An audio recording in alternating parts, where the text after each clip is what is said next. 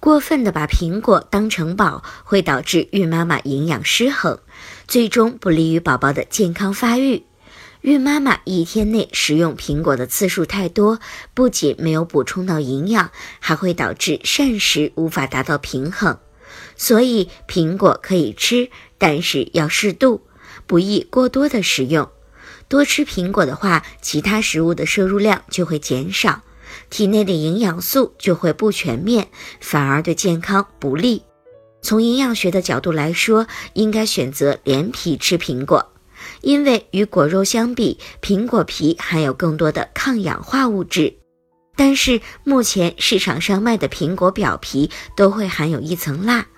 这层蜡主要是用来保鲜、防止食物变质的。